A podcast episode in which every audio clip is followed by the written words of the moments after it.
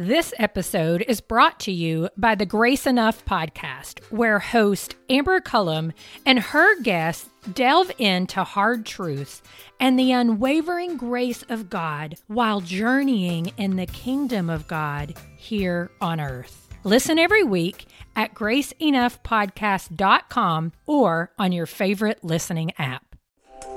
Welcome to the Table Podcast, where we discuss issues of God and culture. Brought to you by Dallas Theological Seminary.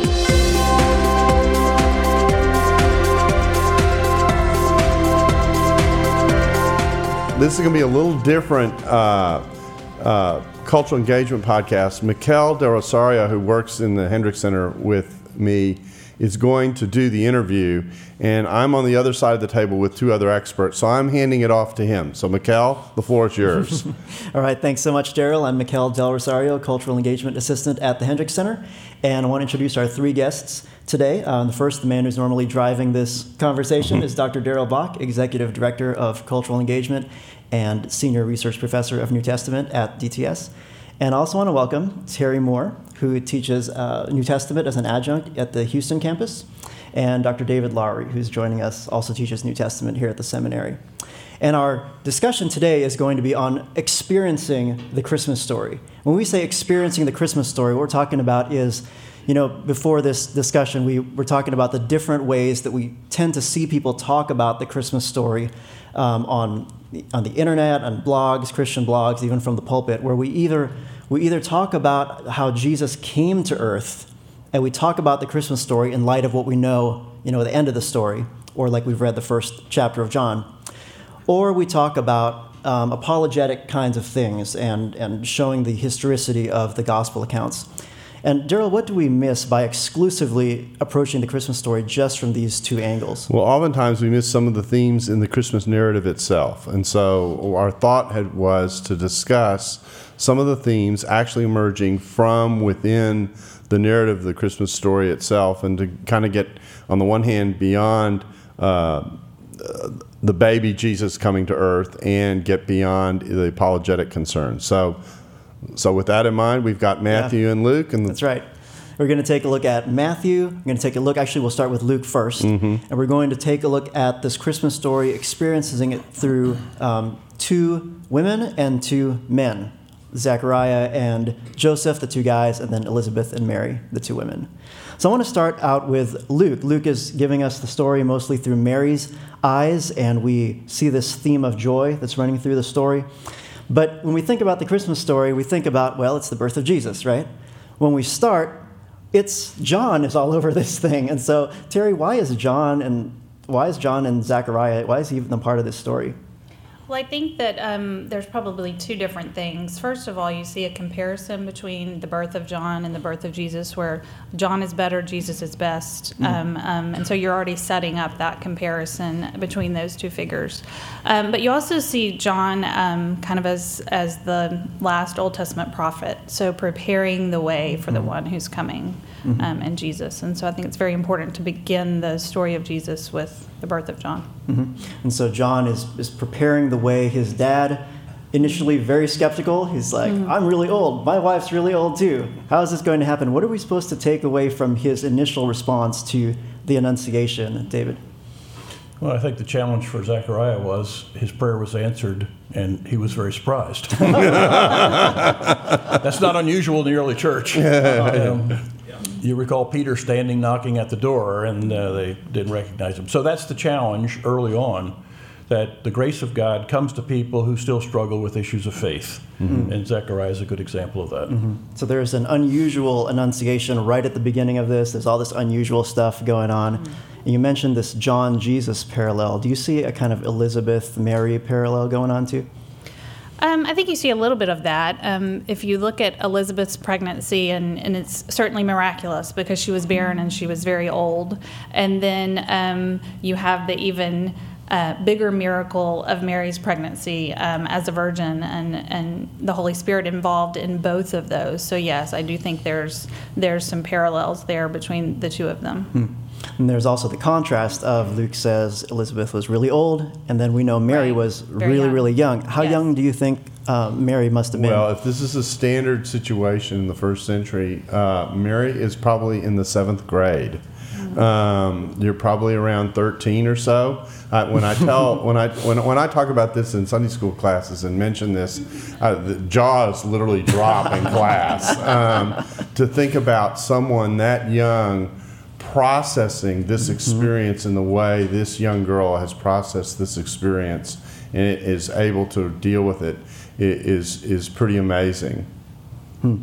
And so when we put ourselves kind of in Mary's shoes, not knowing, you know, the end of the story, not knowing in the beginning was the Word, you know, and, and that Jesus and the whole incarnation thing is going on here, what is Mary thinking when she hears her baby's going to be called holy? Her baby's going to reign forever. He'll be called the Son of God. We want to jump to incarnation right away, typically. But what, what is Mary thinking, David? Well, Mary's probably thinking in light of the promise of a coming Messiah in some respects. But um, Mary is such a great model of, of faith in that uh, she hears what is said to her, and her response is, May it be to me according to your word. So she is a great model for all of us in terms of a right response to the Word of God. And remarkable in that respect, there is some comparison between Zechariah and Mary as well, where Zechariah is skeptical and Mary is a person of faith. Mm-hmm, mm-hmm, mm-hmm. So how does Mary's being a virgin, how does that, Terri, tie in with Elizabeth's pregnancy? She's she's barren, but Mary's a virgin. There's there's a contrast there as well.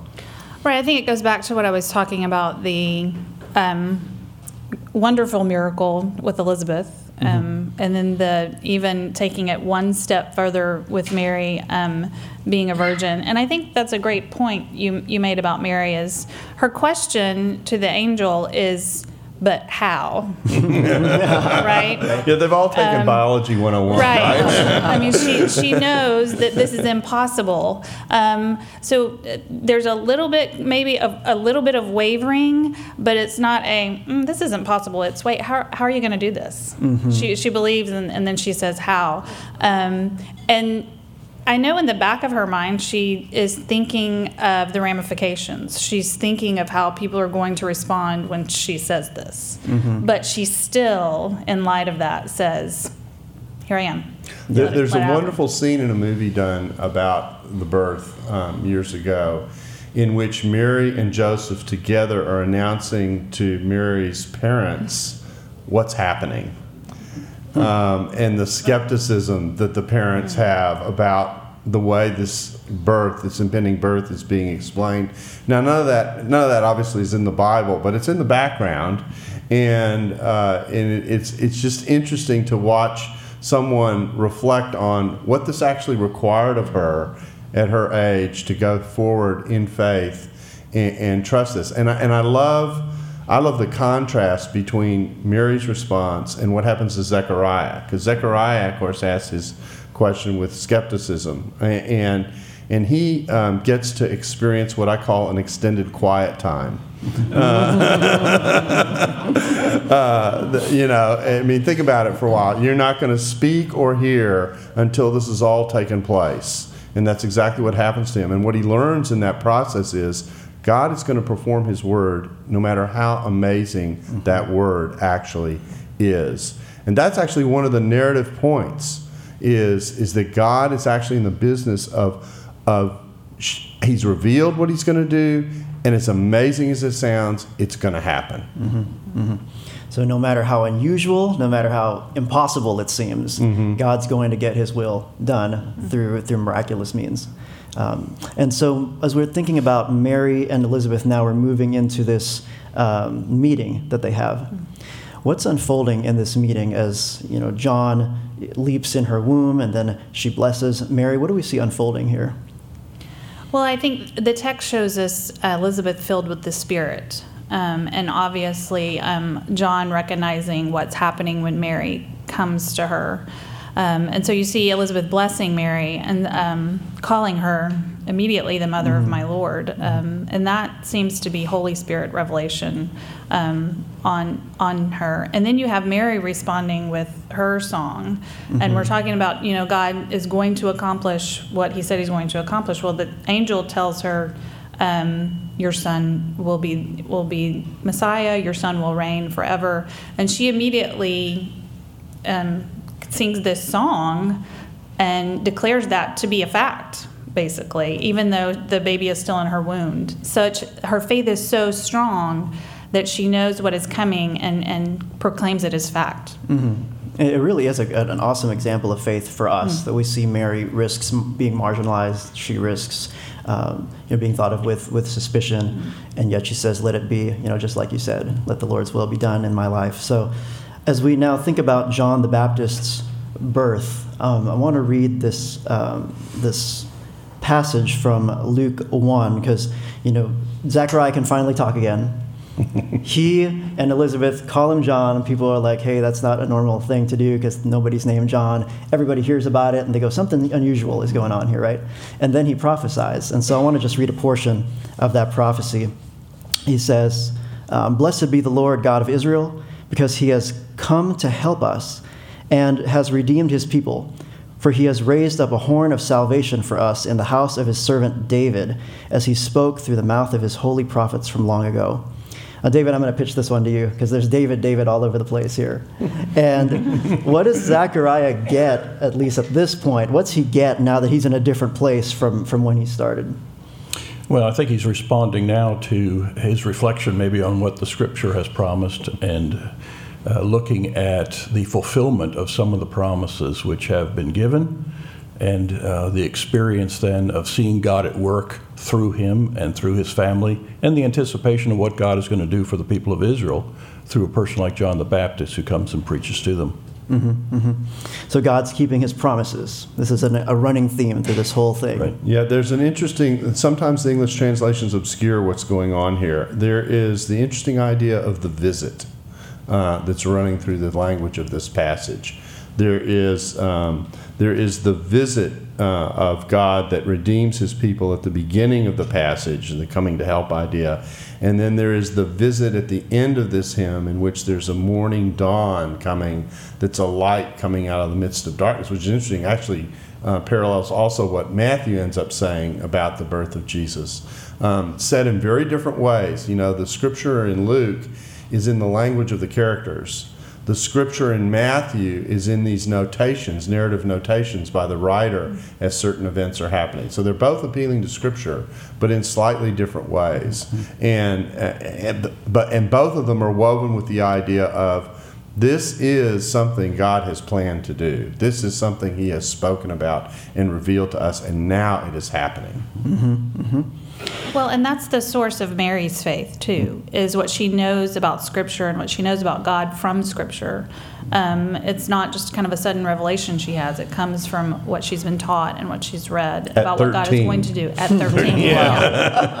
Yeah. So there's a pattern here, right? God Yeah. fulfills his promises all along, and, and it's just going to keep going, no matter how, how unusual things have to end up being for him to accomplish his purposes. Well, let's turn to Joseph now and his experience with the Christmas story. We looked at Zechariah, we looked at Elizabeth and Mary.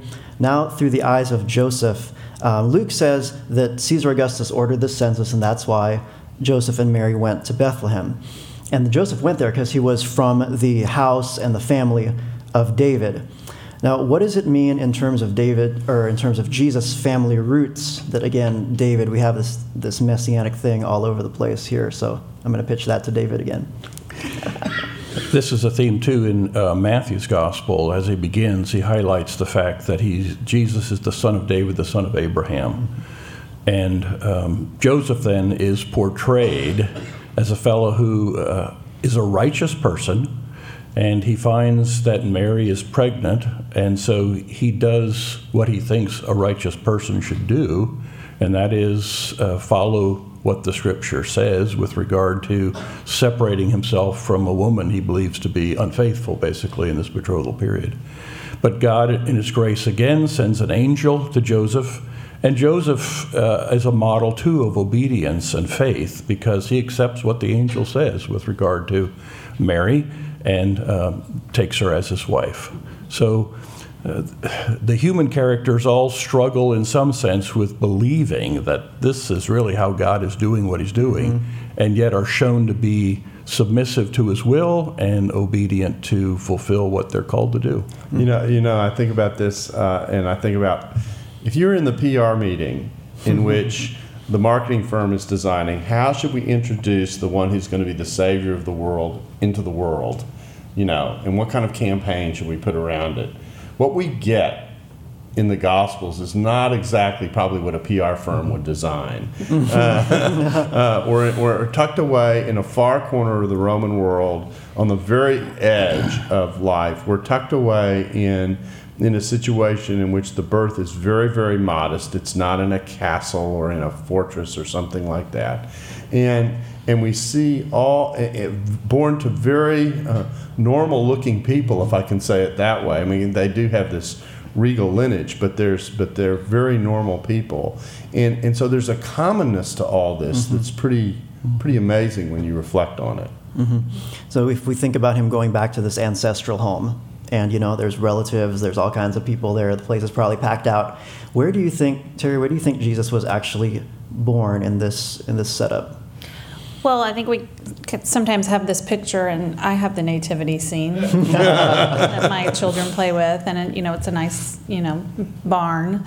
Um, and some people think of a cave, but um, we we also know that sometimes houses had like an upstairs where people um, lived, and maybe a downstairs kind of open area where the animals were, um, and that that's maybe a likely place mm-hmm. Um, where Jesus was born. Um, maybe because there wasn't room upstairs and, and because you know it was busy but also maybe a little bit of privacy when mary realized what was happening um, but still a place where animals ate um, slept and, and did other things that made it not smell very well and, and not as sanitary as we would like. And you know, a lot of my research has been on childbirth in the ancient world. And so we talk about Mary um, and the excitement of having a child. But it actually was also very terrifying, mm-hmm. um, especially as a 13 year old. Um, the death rate for women in childbirth it was astronomical, um, and and many times, especially pagan women, um, would ask the gods for salvation um, through childbirth because it was it was terrifying. It was um, exciting like it is today, but a much more scary proposition than it is today. I would think, and then those circumstances probably heightened her fear. Mm-hmm. Um, so um, at the beginning, when Gabriel said, The Lord is with you, I'm sure she was probably repeating that in her mind as, as she birthed her child mm-hmm. in a place where animals lived. That's, that's a great, great insight. Mm-hmm. So we have no space up in the in the kataluma or in the, the upper room and so probably down with the animals is where they right. were. Again, we have this this humility mm-hmm. that's going on, humility and royalty kind of juxtaposed mm-hmm. together. Let's turn to uh, Matthew now, because Matthew gives us the story through Joseph's eyes, and in this case, you know, we see why more gospel, one gospel, and then we have another gospel. Why it's better to have more than one gospel because you get different camera angles on the same thing. And here we have this theme of, of tension more than more than joy um, that's being pushed through Matthew. And I just want to read um, a section from uh, the opening of, of Matthew. This is where the angel tells Joseph, Don't be afraid to take Mary as your wife. You know, the angel even says he'll save his people from their sins. And, you know, what, we want to think about what is going on in, in Joseph's head when he hears this. So let me read this um, section. All this happened, this is Matthew 1 22. All this happened so that what was spoken by the Lord through the prophet would be fulfilled. Look, the virgin will conceive and give birth to a son, and they will name him Emmanuel, which means God with us. So Matthew is explaining this, this Old Testament background now. Again, we right away want to go to incarnation, right? But what is, what is the, the reader thinking? What would people in that day think? Well, I mean, uh, the evocation of Isaiah obviously is the evocation of the presence of a sign child. Mm-hmm. Uh, and obviously, it's designed to support the idea that a virgin birth shouldn't catch us entirely by surprise. Um, but here's what I think happens at Christmas time that's worth reflecting on. Because the virgin birth itself is so controversial to our age and time, we end up spending a lot of time defending the idea of a virgin birth, and mm-hmm. we miss the end of the passage. The end of the passage says that this child is named Emmanuel, God with us. Now, the un- fun, the fun thing is, is that Jesus actually isn't called Emmanuel anywhere else in the Gospels, okay? But the sign child is God with us. Hmm. And so the end of the passage is as important to what Matthew is doing and saying as the actual miraculous sign. In fact, what is the sign for? It's supposed to point to some kind of a message, mm-hmm. and the message is the PowerPoint, if you will, is okay, God is with us. Mm-hmm. Mm-hmm. This episode is brought to you by the Grace Enough podcast. I am its host, Amber Cullum. Each week, I sit down with a guest to discuss hard truths and the unwavering grace of God they've experienced while journeying in God's kingdom here on earth. You'll hear from guests like Jen Wilkin, Jamie Ivey, Andy Crouch, and Scot McKnight.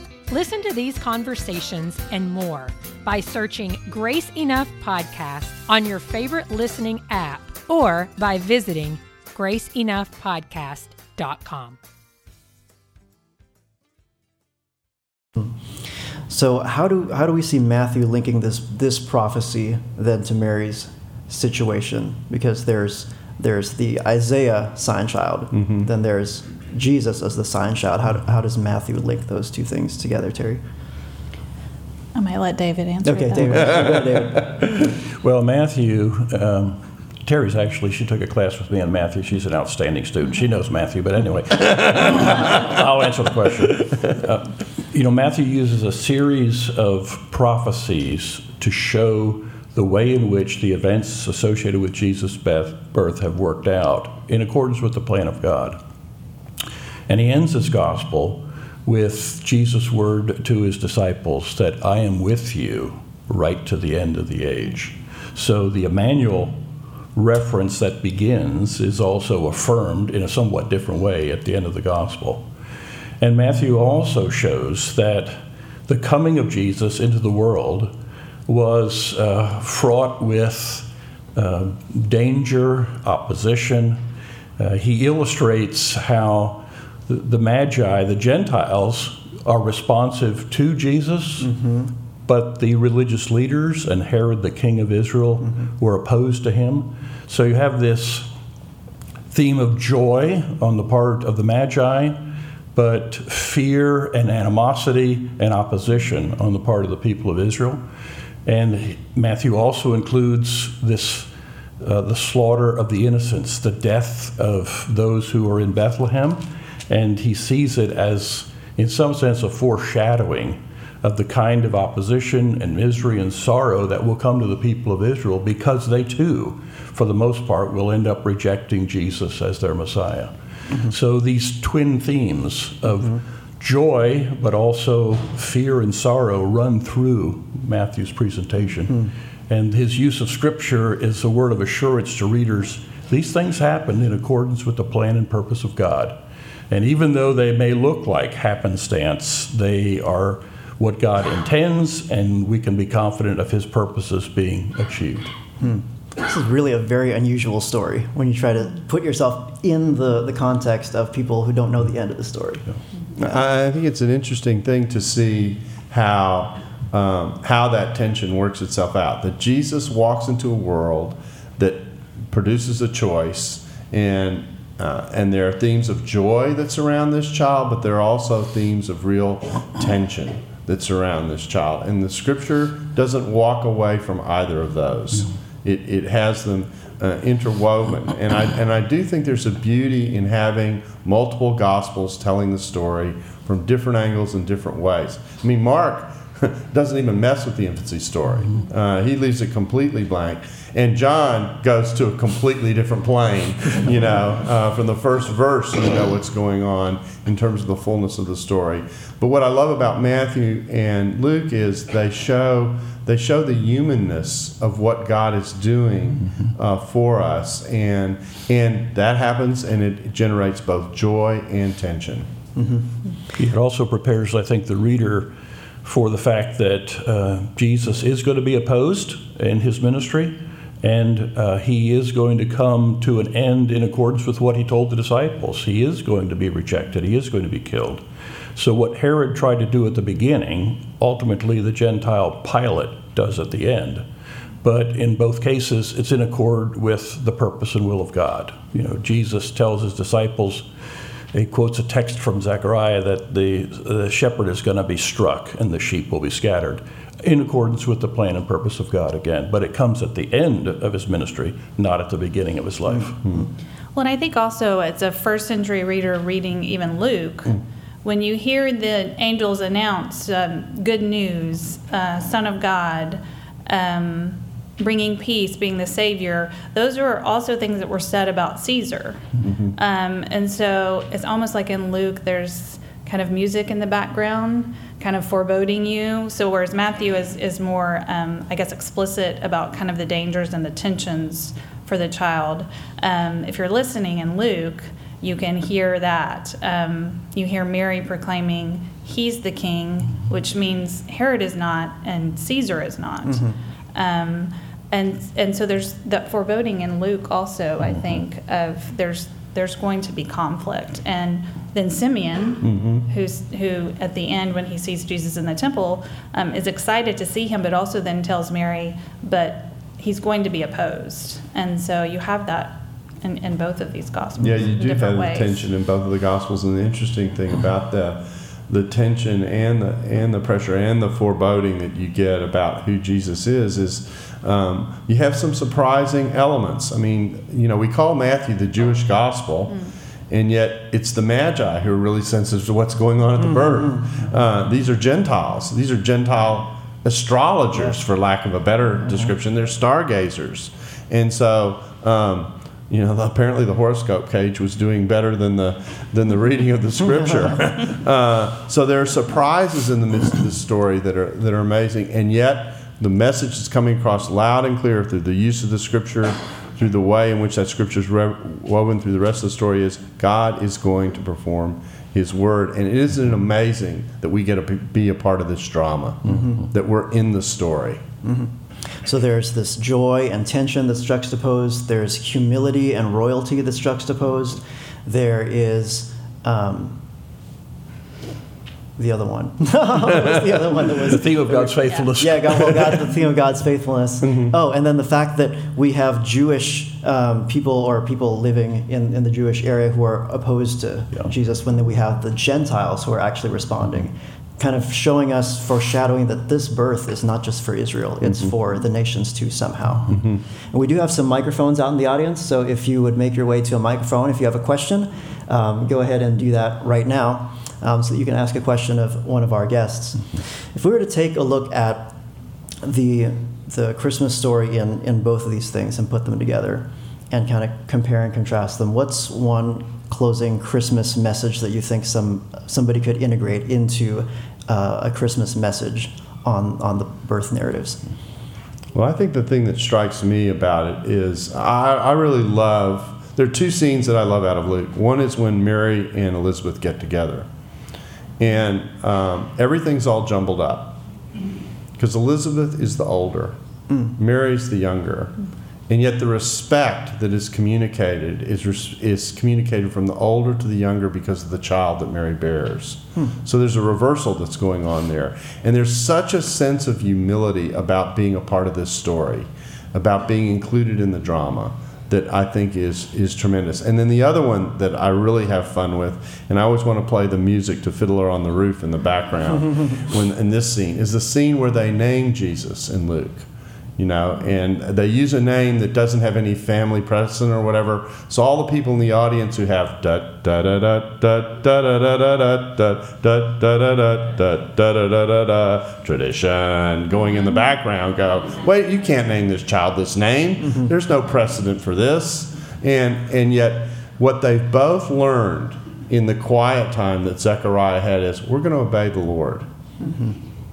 The Lord gave us this name to name this child, and we're going to do it because the theme running through the events that Luke is presenting is God will perform His word, and His word is worth responding to hmm. and embracing.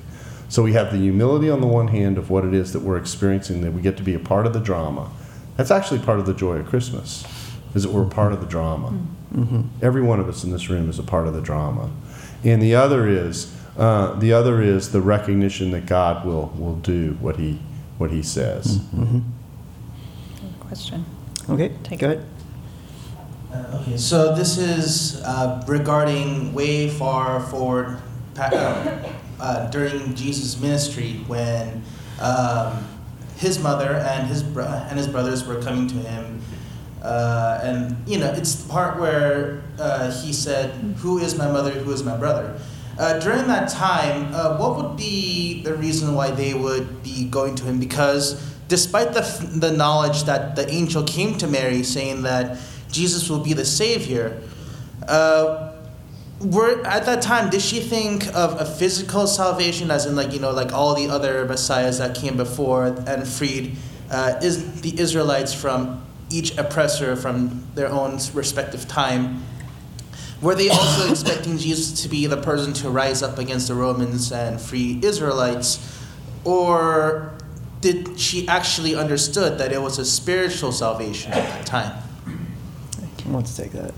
I, I think Mary was like other Israelites, and she had expectations of the Messiah. She expected him to overthrow Gentile rulers, and Jesus was confronting Jewish leaders. Um, she expected him to drive out sinners from the land, and Jesus was having dinner with them. Um, and I mean, I can imagine as a mother, she may have been like, I don't think he understood what I told him the angel said.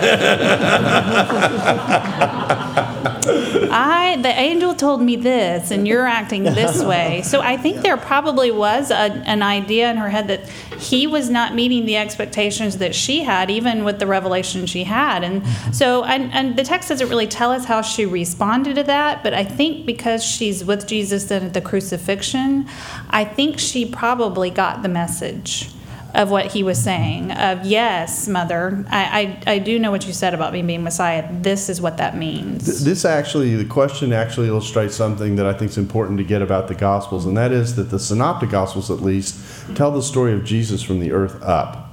And I remember a devotional one Christmas in our church. A woman got up in, in church and she said, I wonder what it was like to be Mary and know that you were raising a perfect child. and I'm sitting there in the audience going, I'm not sure Mary had that thought. You know, the, uh, the Mary's expectation is this was going to be the Messiah. Uh, I don't think she's uh, approaching the second person, the ontological Trinity level of understanding yet, and so, and, and so Jesus was doing things that were that were that were shocking, that were almost beyond messiahship in some ways. And that scene that you've talked about is showing some nervousness on her part about what he is doing and how he's going about it. I think she wants to have, like mothers might with a child, a little private strategy meeting about Yeah. is this the best way to go about this? and uh, and and Jesus turns around and makes the point: those who do the will of my God's going to do His word. Jesus knows what that word is all about, and and God's going to do His thing, and He's going to do His thing through me. That's that's I think very much what's going on in that passage. Yeah, it's a theme I think that runs through human encounter with Jesus in the course of his ministry. A considerable amount of misunderstanding mm-hmm. on the part not only of his disciples but also of his immediate family, mm-hmm. because he doesn't fit the expectation in their mind as to what the Messiah should be. He has to redefine it for them, and his redefinition is not one they're happy with. So that's the challenge, I think. And sometimes the 2,000 years of pretty good PR that have come out of the church has colored the original circumstances in which we find ourselves and, and in which these people found themselves. and we sometimes miss the drama. I actually think it's important for the church to learn how to tell, to retell the story of Jesus from the earth up, because my contention is that's how we all come to Jesus. None of us comes to Jesus with an inherent understanding when we were first born that Jesus is the second person in the ontological Trinity. Okay? If you came to Jesus that way, I'd like to meet you after the hour. Okay? Um, most of us come to Jesus because someone sat down or we were exposed to the Word or whatever way and, and explained to us how absolutely unique this one baby that's entered the world is from every other baby who's ever entered the world. And and it's got to it's got to dawn on people. The Spirit has to do a work for that to happen. And sometimes I think we miss uh, that tension, that narrative literary tension that's in the story. And I think it would help church communicate with people who don't have a church background to recapture how the scriptures actually do that. Mm-hmm. Mm-hmm. Derek. Uh, so, sort of a historical background question, but you know, in, in, popular depictions, uh, Joseph and Mary are always by themselves, wandering through the desert to get to Bethlehem. But from a background, cultural background perspective, is that likely, or would they have probably had family or a whole entourage with them? Do you think? It's, an excellent question. Um, uh, because usually, if, if you're making if you're making a move because you're being asked to make a move for uh, something like a census, which of course is the background that, that brings Joseph and Mary from the north to the south. Um, the idea that you would travel just the two alone might or might not be the case. In fact, I think I saw uh, a recent movie in which that was not the assumption. Uh, and uh, you know, it, it's uh, um, completely unrelated to the question, completely unrelated to our topic, but worth thinking about is when you do a depiction of this stuff, which means when even when you get up in the pulpit to talk about it, you're filling in a lot of gaps. There are a lot of things that you assume that uh, that aren't in the text. Uh, and uh, I always, I always marvel at movie writers, script writers, because they're filling in all those blanks for you. Uh, and so sometimes the most basic questions there were two floors in the house, you know, or how did they get from the north to the south? What did that trip actually involve? We don't even think about those things. And yet they're, they're very much a part of the story. And more interestingly, how we conceive of that may actually impact the way we tell the actual story of the things that are in the Bible. So it actually is an important thing to think through. So that was a fancy way of saying, I don't know the answer to your question, okay, but it sure is fun to think about it. yeah, whoever was traveling with him uh, was also uh, a, a, Davidite, a member mm-hmm. of the family of David, because mm-hmm. they were going to Bethlehem for that purpose. So it may have been a relatively small company, actually, mm-hmm. of people who qualified in that regard.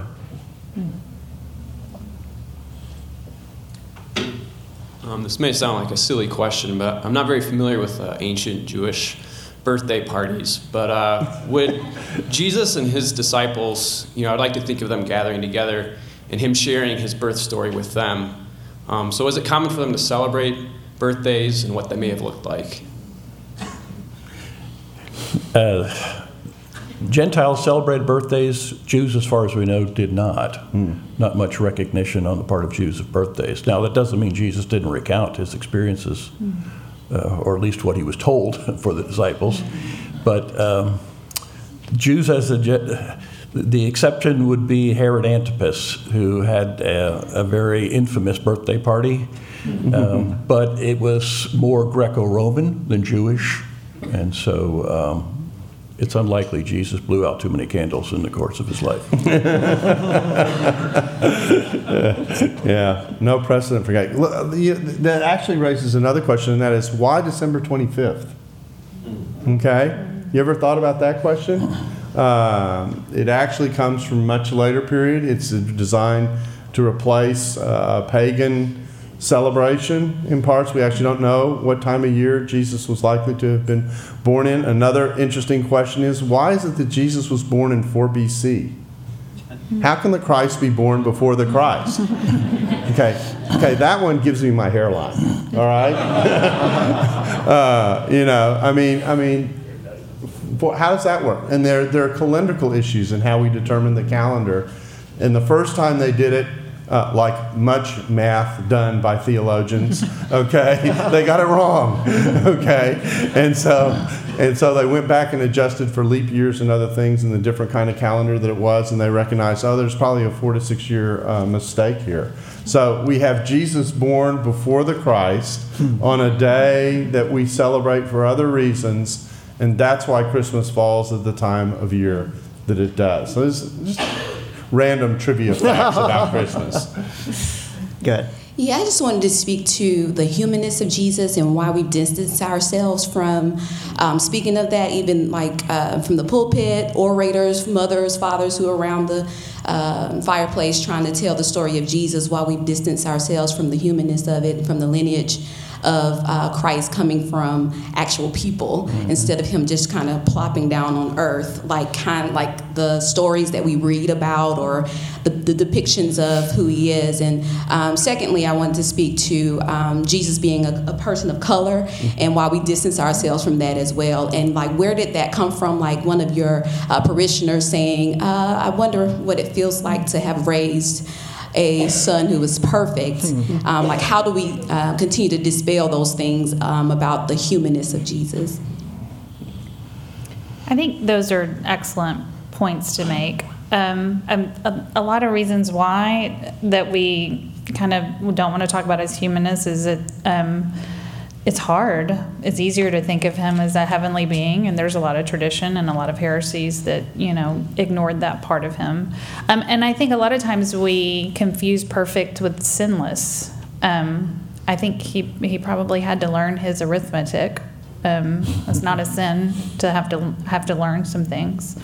Um, and so I, I, honestly, I don't know the answer to the question why, but I think we have here a birth story. I mean, that's very physical. Um, and it, as, as women and men know who have been around that experience, I mean, that's, that's physical, that's human, um, and that's the experience that, that he came into the world uh, with. Um, and not seeing him as as a brown man. I mean, he was he was a man of color. Um, again, that's tradition and people painting pictures of of lily white skin on Mary and on Jesus. Um, and not recognizing the historical, like this real context. I mean, if you look through these stories, there's political references, who was in charge at the time, and, and what was going on in the world. Um, and we lose that context when we do, I mean, like you started, when we kind of make it this you know, beautiful, smooth mm-hmm. story instead of recognizing the, the tension, the mm-hmm. fear, um, the earthiness um, of what was happening in the incarnation. Mm-hmm. Yeah, I don't think I've ever seen a 13 year old Mary painting, you know? Right. yeah, a little 13 year old girl with, with a baby. I just haven't seen that. Well, most people don't preach the genealogies either, but that would be a good place to start mm-hmm. to say, both Matthew and Luke show uh, Jesus' descent from a variety of persons. They're slightly different in both accounts. Matthew ha- includes a few women, which is unusual in a genealogy, mm-hmm. and some of them are of questionable moral character. Uh, a good reminder, again, of God's grace in um, bringing together a varieties of people through whom ultimately the Messiah comes. Mm-hmm. And I know we're running out of time, but one of my favorite things to do with the Christmas story is talk about what I call like the pyramid of, of those in power in the world of Jesus, where you have Herod and Rome as his backer at the top. And then you have a retainer class of the chief priests and, and people who were supporting Herod and wanted to keep him in charge. And you have all these lower rungs, the peasants, um, the kind of um, the, the ones who did offensive work, like shepherds, they were unclean. And then you see the announcement of the Messiah and where he's coming in. He's coming in on the lower rungs. Mm-hmm. Um, and like we've talked about, the higher rungs of that power pyramid are not even, not only are they not recognizing who he is, they are opposed to who he is. They are trying to kill him from the very beginning. Um, and so that world um, that then Jesus comes into with power and authority and uses his power and authority to um, heal those at the bottom rung and criticize those at the top rung. I mean, that's kind of the upside down kingdom I think that Jesus is bringing, and you see it from the beginning. Mm-hmm. So. that God is keeping his promises. Mm. Jesus has entered this world of tension mm. and joy, and even today we, all, we always celebrate Christmas in tension mm-hmm. and joy. I just want to thank you so much for coming to our Cultural Engagement Chapel. Darrell, I'm going to ask you to close us in prayer. Okay. Father, we do thank you for this season. We thank you for what it represents. You're taking your creation, which you shaped, and reshaping it yet again through a Savior. We are so privileged to be beneficiaries of that act many centuries ago. May we never take it for granted. May we rejoice in what it represents.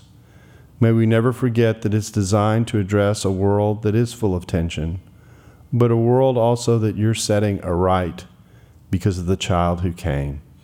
So we lift up our voices in praise and say, Thank you, Lord, for being a wonderful and gracious God who loved us enough to give of yourself so that we may experience you.